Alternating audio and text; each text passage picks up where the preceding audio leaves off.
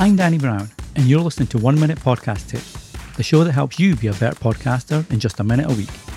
If you want more specific tips just for you and your podcast, check out the Magic Mike membership at oneminutepodcasttips.com forward slash support.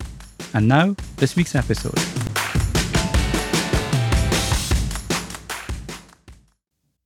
When it comes to the listening experience of your podcast, it's important to understand LUFS and why you need to use the correct one. So, what is LUFS? Well, LUFS stands for Loudness Units Full Scale, and basically it's a standardized way of measuring loudness. Now, I won't get too technical on this, but basically there's two types of LUFS short term and integrated. Short term gives us a peak reading of the last three seconds of audio, while integrated is an average of the whole audio mix. And it's how we measure loudness for film, music streaming, radio, and podcasting. To get an idea of important how LUFS is, ask yourself if you've ever listened to an episode and the ads have been much louder than the episode audio itself, or vice versa. Ideally, you want every part of your episode at the same level, whether that's you and a guest, your ads, your intro, your outro, etc. Makes it a lot more comfortable to listen back to. Generally, there are two settings to work by minus 16 LUFS for stereo and minus 19 LUFS for mono.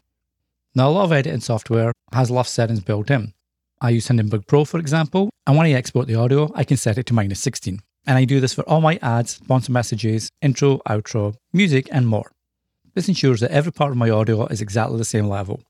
There's some great resources for LUFS, including a detailed explanation of what they are and how to use them, and I'll leave links to those in the episode show notes, so be sure to check them out too. Until the next time, happy podcasting. Thanks for listening.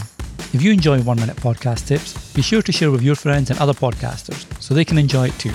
Until the next time, happy podcasting.